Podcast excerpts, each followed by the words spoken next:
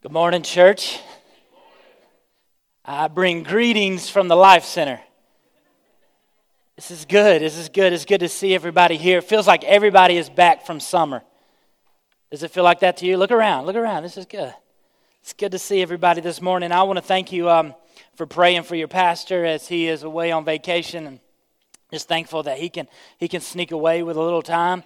Um, really, it's all about his granddaughter. So uh, I don't think he even cares about the other kids or uh, people that are there. But no, I, I know he's excited about being there. He sent me a text this morning saying, I'm praying for you. And then a picture came through. And I said, Really? No, thank you. Uh, it was a picture of the ocean.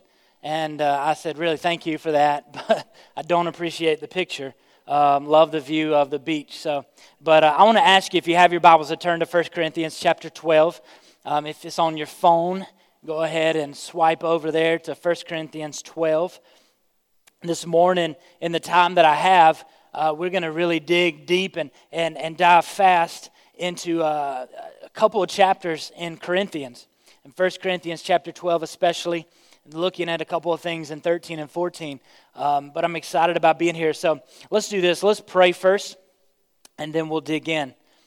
Father God, I want to thank you so much for your word. I thank you that um, you have given us uh, this book, Father, to help us, to encourage us, to grow us, um, Lord, to remind us. And I pray that it would be used as such, Lord, that as we listen, Lord, we not listen to um, me or, or speaker, Father, but we listen to you. We listen to your word, and it would change us um, from the inside out. Uh, God, I thank you again for this church. I thank you for their faithfulness. I thank you for uh, their willingness to serve and, and just to be, uh, Father, with you this morning. And we pray this in Jesus' name. Amen. First Corinthians, um, uh, just a little context about it before we dig into the chapter.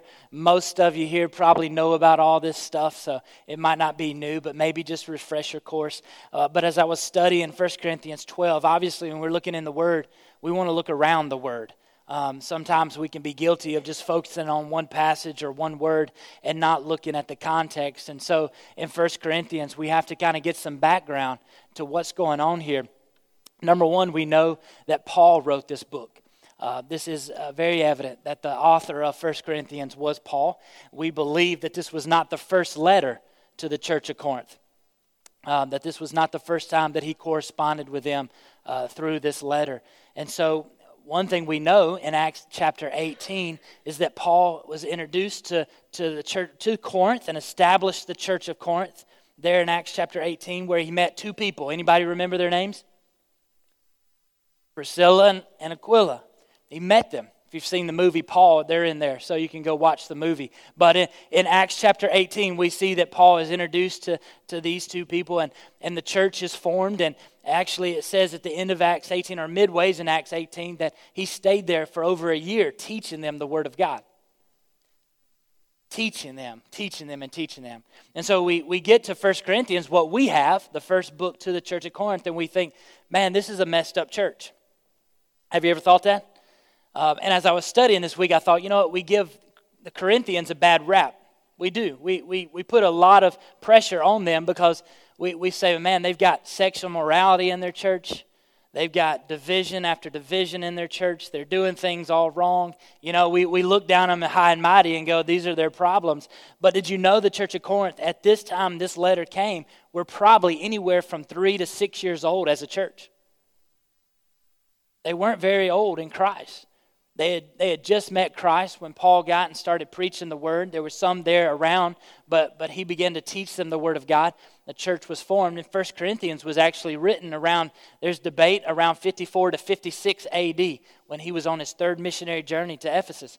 And so we see that, that these problems that arise in this letter, a lot is just because they're babes in Christ, because they don't know any better. We also see that this letter, we believe, is written in, in, in because of a letter that they wrote to Paul. Flip over to chapter 7. Let me show you something right quick. In 1 Corinthians chapter 7, verse 1, it says in my Bible, it says, Now concerning the matters about which you what? Wrote. And so, obviously, we, we see some kind of correspondence going back and forth. Authors also believe that Paul wrote another letter previous to 1 Corinthians. And so, we see that all the issues that are coming up in 1 Corinthians are based on maybe a letter that they've written Paul asking questions, or, or maybe little secret spies that have been in the church and have noticed some of these issues arising within the church, correct? And so, so we come to chapter 12, which is kind of hard. When, when you only preach like twice a year in the church, is hard because you don't get to do series, right, Brad? You, you understand that? It's like you just stuck up there to preach. Steve told me today, Steve Robbins told me this morning that in between Pastor Keith and the last pastor, that, uh, that they had interims coming in and that every single one of them, five weeks in a row, they preached on the body of Christ, 1 Corinthians 12. And I said, well, maybe it's because you needed to get it again and again and again. And so, so it's kind of hard. We come in, we dump in right into 1 Corinthians chapter 12, but I think there's a word here for us. Church, I think there's something here God wants to show us. So Paul starts off in, in chapter 12 saying this in verse 1 Now, concerning spiritual gifts. So it's almost like he's moving on to the next topic of their letter that they've written him. Maybe. We don't know for sure. We're just speculating a lot of times in what's going on between these because we can't see both sides of the conversation. But we know here that he's already done this in chapter 7. So, chapter 12, he says, Now concerning spiritual gifts. Let's talk about that.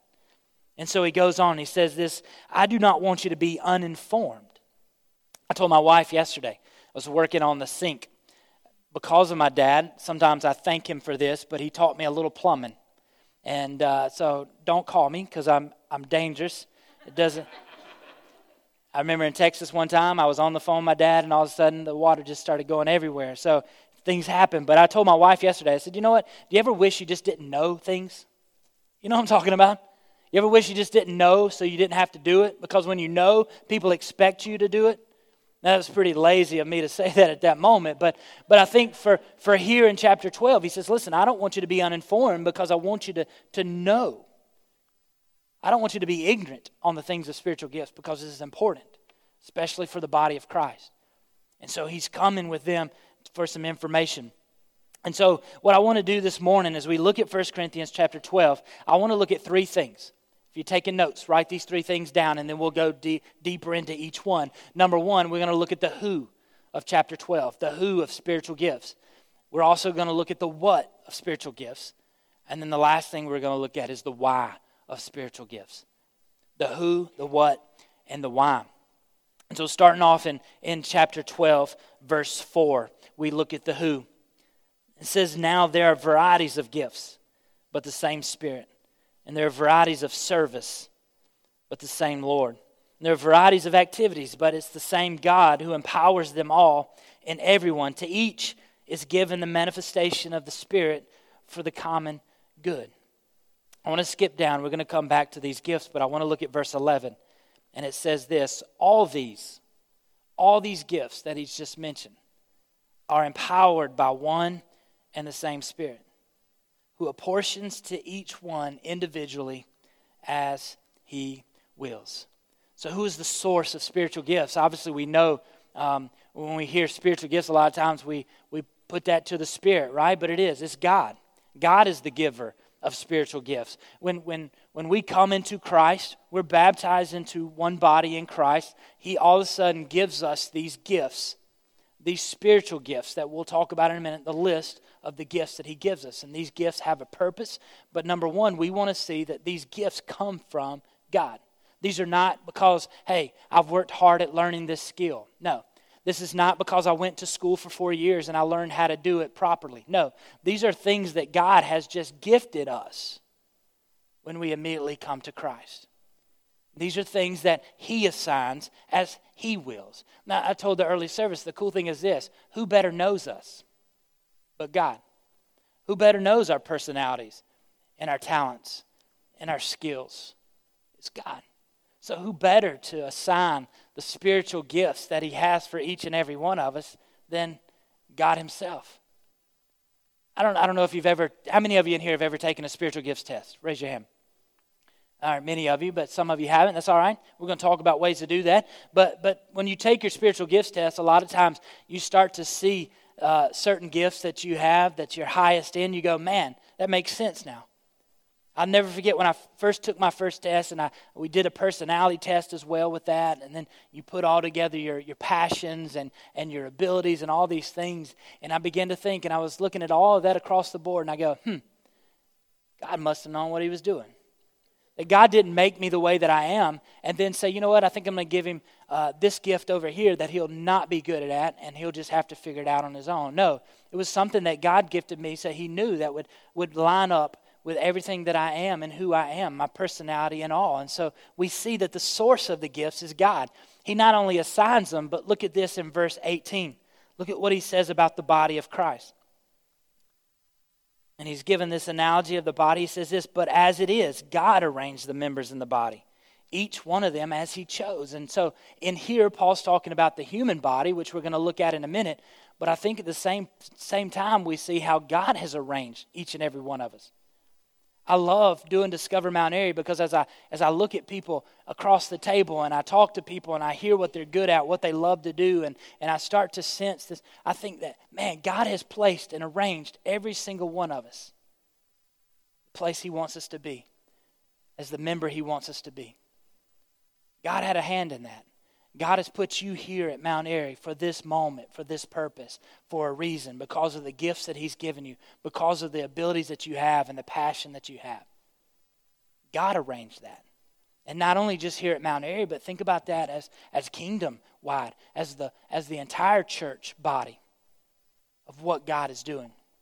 Not only arranges, but verse 24 even says that God has so composed the body, giving greater honor to the part that lacked it.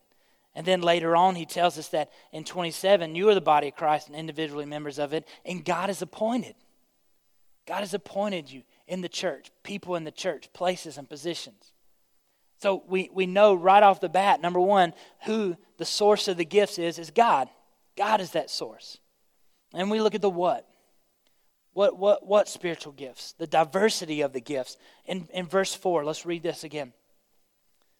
Now, there are a variety of gifts but the same Spirit, a variety of service, but the same Lord, a variety of activities, but it's the same God. What is he talking about? This variety, that's diversity of, of gifts and service and, and ministry to the Lord. He goes on in verse 8 For to one is given through the Spirit the utterance of wisdom, to another the utterance of knowledge according to the same Spirit, to another faith by the same Spirit, to another gifts of healing by one Spirit, to another the working of miracles, to another prophecy, to another the ability to distinguish between spirits, to another various kinds of tongues, to another the interpretation of tongues.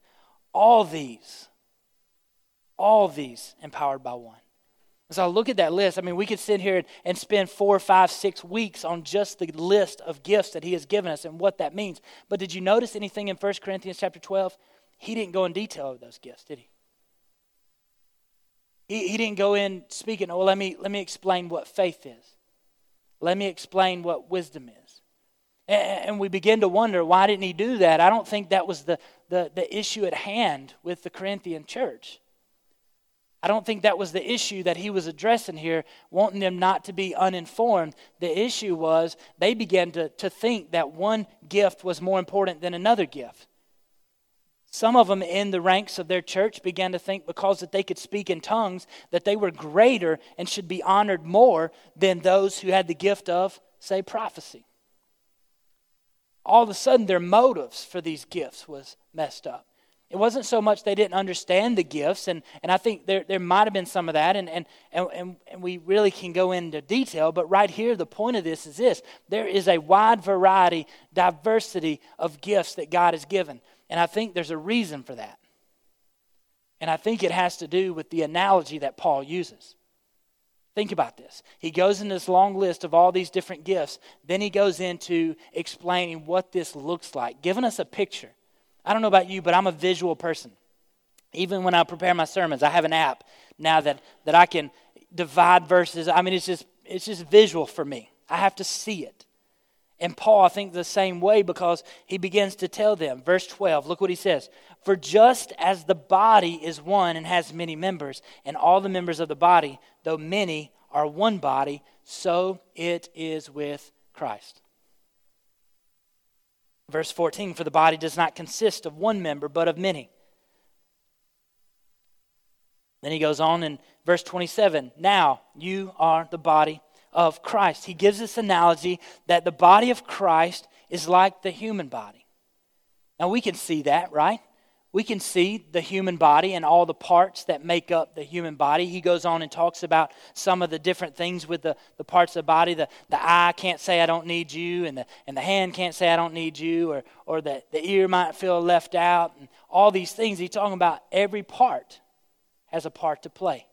Warren Wiersbe put it this way in a couple of points, and I want to bring this out. He says, number one, we belong to one another. We belong to one another. The Bible says in Galatians 3:28, there's neither Jew nor Greek, there's neither slave nor free, there's no male and female, for you are all one in Christ. We belong to one another. Just like my hand can't say I don't belong as a body of as a part of the body of Christ, I can't say I don't belong. I don't have a part to play. I don't have a purpose. Every single one of us is like a member of our body, that we are a part and we belong to one another. Romans, Paul says the same thing. He says this For as in one body we have many members, and the members do not all have the same function. So we, though many, are one body in Christ, and individually members one of another. Some of your translations say, belong to one another. We belong to one another. Look at what it says in verse 12 again uh, of chapter 12 in 1 Corinthians. For just as the body is one and has many members, and all the members of the body, though many, are one body, so it is with Christ. then in verse 14, he says, For the body does not consist of one member, but of many. If the foot should say, Because I'm not a hand, I do not belong to the body, what would not that would not make it any less part of the body. And if the ear should say, Because I'm not an eye, I do not belong to the body, that would not make it any less part of the body. You, you, we belong to one another. God has so assigned, God has so arranged, and God has so composed the body to be what the body is. And that every single part belongs to one another. Not only belongs to one another, but listen to this every part, we need one another. Look to your neighbor, right or left. You need them. They're part of the body of Christ. You need them.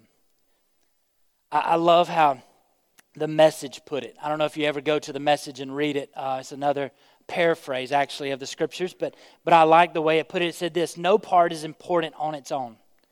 Can you imagine I, and he puts it in capital letters, can you imagine I telling hand, get lost, I don't need you? Can you hear the head telling the foot, you're fired, your job has been phased out? As a matter of fact, in practice, it works the other way. The lower the part, the more basic, and therefore, this is what he puts is necessary. Is necessary. See, see, some of us maybe we feel like a big toe. I like using that illustration. Some of us feel like a big toe and that we're not important in the body of Christ and that we don't really have a place. But let me tell you something. Every single one of us, we need our big toe, don't we? We need every part. We need each other. The third thing is this not only belong, need, but we also affect. Warren Wiersbe says, we affect each other. To have an effect on someone or to make a difference. Every single part of the body of Christ has that potential to affect uh, each other. Ephesians 4:16 says it this way, when each part is working properly. Okay? Listen to this. When each part is working properly, it makes the body grow so that it builds itself up in love. Now, let me, let me, I'm not trying to put words in God's mouth, but let's just turn that verse a little bit. When each part is not working properly, what can we say? See, there's a danger here. And I think that's what Paul sees in, in the church of Corinth. He begins to see this, this, this, this, uh, this road, this crossroad that they, they have a choice to make. They can continue on in the divisions and in their pride and in their sinfulness. Or they can begin to remember that, listen, we are all together and we belong and we need each other and we can affect one another. There's a purpose for everything that God has done. Each member is absolutely necessary. I want to show you a picture. I went to the cabin. Uh, pastors allowed me to use his cabin, which is not his. I shouldn't say that. But I was, I was, I walked in to study for this week, and on the desk, this journal was open like this. All right? I didn't turn it. I didn't read it. I just I just saw this on there, and, and I and I said that's that's pretty awesome. And so, what you have here is that there's one journal entry um, on your left and another separate one on the right. And the person on the right wrote this note Whoever wrote this needs to read this. Then she said this thankful for the body of Christ. I didn't even read the journal entries, I didn't need to. It wasn't, it wasn't really like God said, you need to read this and pray for this. It was just, I saw that and I go, you know what? That's why we need the body of Christ. Some of us are having days like this girl on the left You know, obviously there's something going on and there's some issues and some problems and circumstances that have just gotten her down. And she comes to the cabin to get away and she writes in her heart, her feelings and emotions, and she's just pouring it out to God. And then the girl on the right pops in and God knows and God allows that person. I mean, and obviously it was pretty close because the pages are right beside each other. And she begins to read her note and she says, You know what? Maybe you need to hear this. Can I just tell you that this is how we affect every part of the body? This is how we can have an impact and how we can have a, make a difference in someone's life by encouraging. That's why I love the body of Christ. Every single one of us needs someone on the right encouraging us and telling us, hey, you need this. There's ways that God wants to use us so we belong, we need each other, and we affect one another. So I wrote this in my notes healthy members make for a healthy body. I mean, think about this. If there's disease in my body, what happens to my entire body? It begins to be unhealthy. It's not well. That's why I go to the doctor. The same thing I think happens in the body of Christ sometimes. And what we're seeing in the church of Corinth is there's disease beginning to take root in the body. And Paul says if you don't fix this, if you don't take care of this, if you don't begin to pray and seek healthiness in your body, guess what? The body's going to be divisive. The body's going to begin to fight with one another, begin to, to, to, to, to take sides. You begin to see that even in 1 Corinthians, the beginning, they said, I follow Apollos, I follow Paul. There's this division taking place in the body. So we know the who is God. He's the source of all gifts. The what is the diversity of the spiritual gifts and the analogy that he uses. But here's the who. I mean, the why. The why, the purpose of the gifts is edification. Edification. It is the building up of one another. In, in the New King James, it says that they are for the profit of all. Look at verse 7. To each is given the manifestation of the Spirit for the common good. Listen to this. I, I wrote this down because this is also from another paraphrase. I just read, I read a lot of translations when I study. I don't know about you, but I just pull them all out. And I have a, a living Bible. Anybody still got a living Bible from back in the day? Uh, it was it green cover. It's the same ugly green cover on everybody's. I don't know why they didn't make it different, but it was the same. I got it in my, my office. You guys got to come see it. It's like it looks like it should be in the Museum of Bibles. It was my grandmother's. And and it smells like my grandmother. And and I like to just open it up every once in a while, just read. And I was reading in verse 7, this is what it says. Listen to this is so good. The Holy Spirit displays God's power through each of us as a means of helping the entire church. That's so good, isn't it? I mean, when we read to each is given the manifestation of the Spirit for the common good, that sounds good too. But when the Holy Spirit displays God's power through each of us as a means of helping the entire church, that's why God does it. That's why God has gifted each and every one of you. That's why we belong. That's why we need one another. That's how we can make an impact on every single person in this church. Edification. I love this definition of edification. It says this the act of one who promotes another's growth in holiness. Think about that. How many times in your life, in this church, in this body, have you promoted another's growth in holiness? That's why we're here. See, Matthew Henry, he put it this way he said, The Spirit was manifested by the exercise of these gifts. His influence and interest appeared in them, but they were not distributed for the mere honor and advantage of those who had them. Did you hear that? God did not distribute the gifts of the Spirit for my advantage and for my honor. He says this, but for the benefit of the church, to edify the body and spread and advance the gospel. Note, whatever gifts God confers on any man, he confers them that he may do good with them, whether they be common or spiritual. The outward gifts of his bounty are to be improved for his glory and employed in doing good to others. No man has them merely for himself. The gifts that you have are not for you alone. The gifts that you have are to build others up right beside you.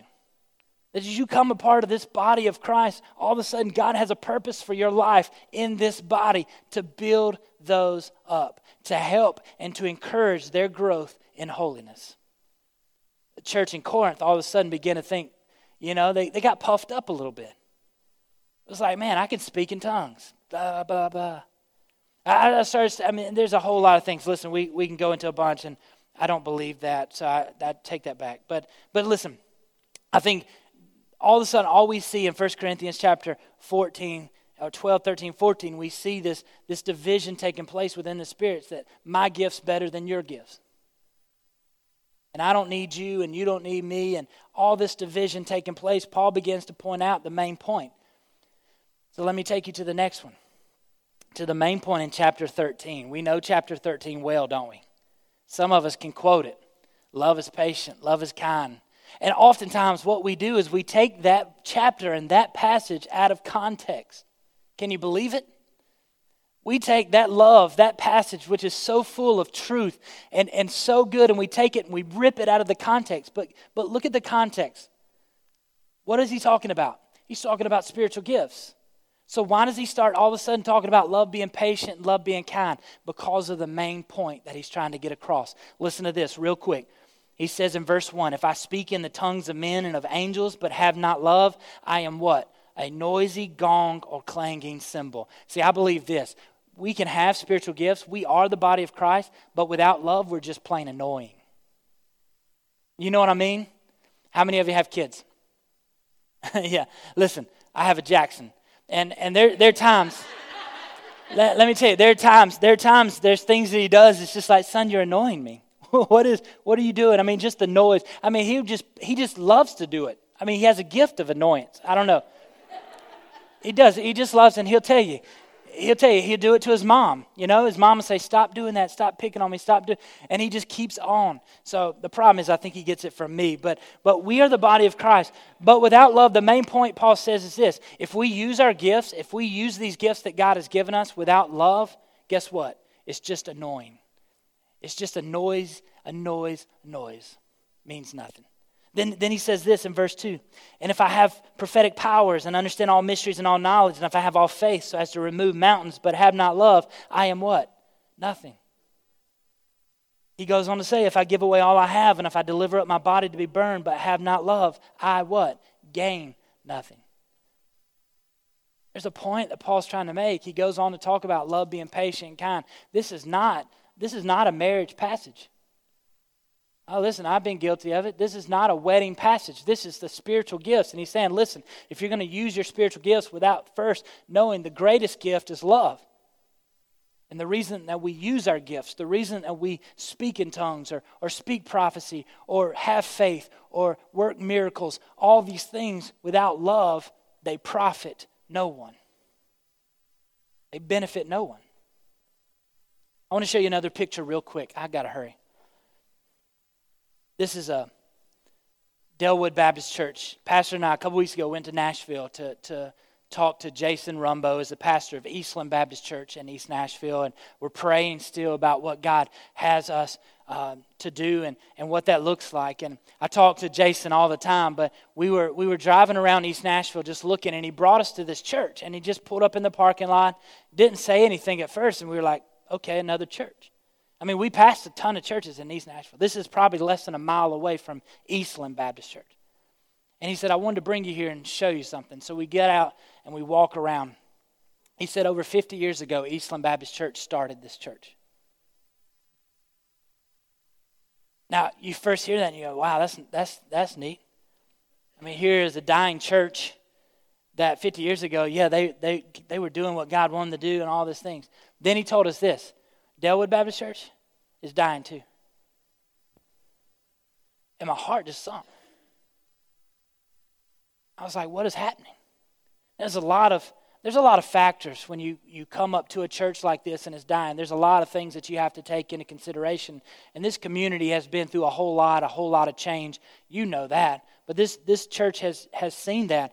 But I started looking around at this church and I, and I took this next picture. Let me show you the next one. You notice anything missing? Now, this is not a prophetic sign from God, so don't think I'm kind of crazy. But as I looked at that, it made me think about something. A lot of times in churches, division and disease and sickness begins for a reason. And I think a lot of times those things happen when we take our eyes off the main thing. See, the cross is missing. And I think a lot of times in our life, we can get busy doing programs, we can get busy doing events, we can get busy doing trips, we can get busy singing and gathering on Sunday morning, but we miss the main point. And what Paul is saying here is that the main point is that God has given you gifts to love others, to build one another up, to encourage and to promote holiness within the body of Christ. See, unhealthy members create an unhealthy body. And that's in a lot of ways. So, this is what I want to challenge you with today. So, I've heard this. Now what, Chris? What's my next step? A couple things. Number one, maybe you say, you know what? I need to discover my gifts. I, I don't even know what you're talking about. I don't know how to do that. I'd love to help you. You go out, go to the next steps table, tell them you want Chris to call you and say, hey, how do I find my gifts? Maybe you know your gifts, you just don't have a place. Maybe you need to discover your place in the body and how God has, has arranged and composed you, and you're just kind of the hand just floating off here by itself. Maybe God wants to show you today where your place can be. The other thing is this, and I think this hits home, and this hurts. Maybe like the church of Corinth, we need to confess unconfessed sin. Maybe there's, there's some sin in our life, like pride that we use our gifts and we think, oh, look at me. I hope everybody notices how I did that or what I'm doing. I hope everybody sees my, my whole credential list of, of how I'm serving. Maybe, maybe you need to go to someone else and say, I'm sorry. I, I can imagine as, as the Church of Corinth read this letter, they begin to feel guilty and convicted, hopefully, saying, you know what? I, I've hurt, I've hurt old Cletus over there because of the way I, I threw my gift in his face and, and made him feel weaker and made him feel not necessary. Maybe I need to go to somebody else and say, I'm sorry. You might not even know this, but this is the way I felt about you. See, when the body of Christ is, is healthy, it's because of healthy members. It's healthy members. The other thing is this Maybe you just need to help somebody take their next step. Maybe there's somebody in your small group, maybe there's somebody in your life, your circle of influence, that you need to help them to take their next step and being a part of the body of Christ. Listen, there is so much that God wants to do through Mount Airy, and I believe God has done tons through Mount Airy, but I do not believe He is done with the body here. And I believe this with all my heart he is going to need every single one of us in this place. Not only 11 o'clock sanctuary, but 945 sanctuary, 11 o'clock life center, because it is going to be, it, he's just ready to do it. We are the body of Christ. And I add this to, to Paul's word act like it. What he's telling the church of Corinth act like it. If you are the body, act like it. Don't feel don't don't don't, don't go off separate. You be a part of the body. You build one another up. You encourage one another with love in Christ. Let me pray for you. Father God, I thank you so much for your word. And Lord, your reminder is so good for me um, as well as all of us as a church. God, I pray, Father, in this moment that you would help us, encourage us. Lord, if there's someone here that, that needs to be a part of the body of Christ, that needs to, to trust in you, or maybe somebody here that just needs to, to seek forgiveness, maybe just pray. God, would you just do that and move in our hearts today, Lord? Through this song, Father, we would respond in obedience to what you would have us do. We pray this in Jesus' name. Amen.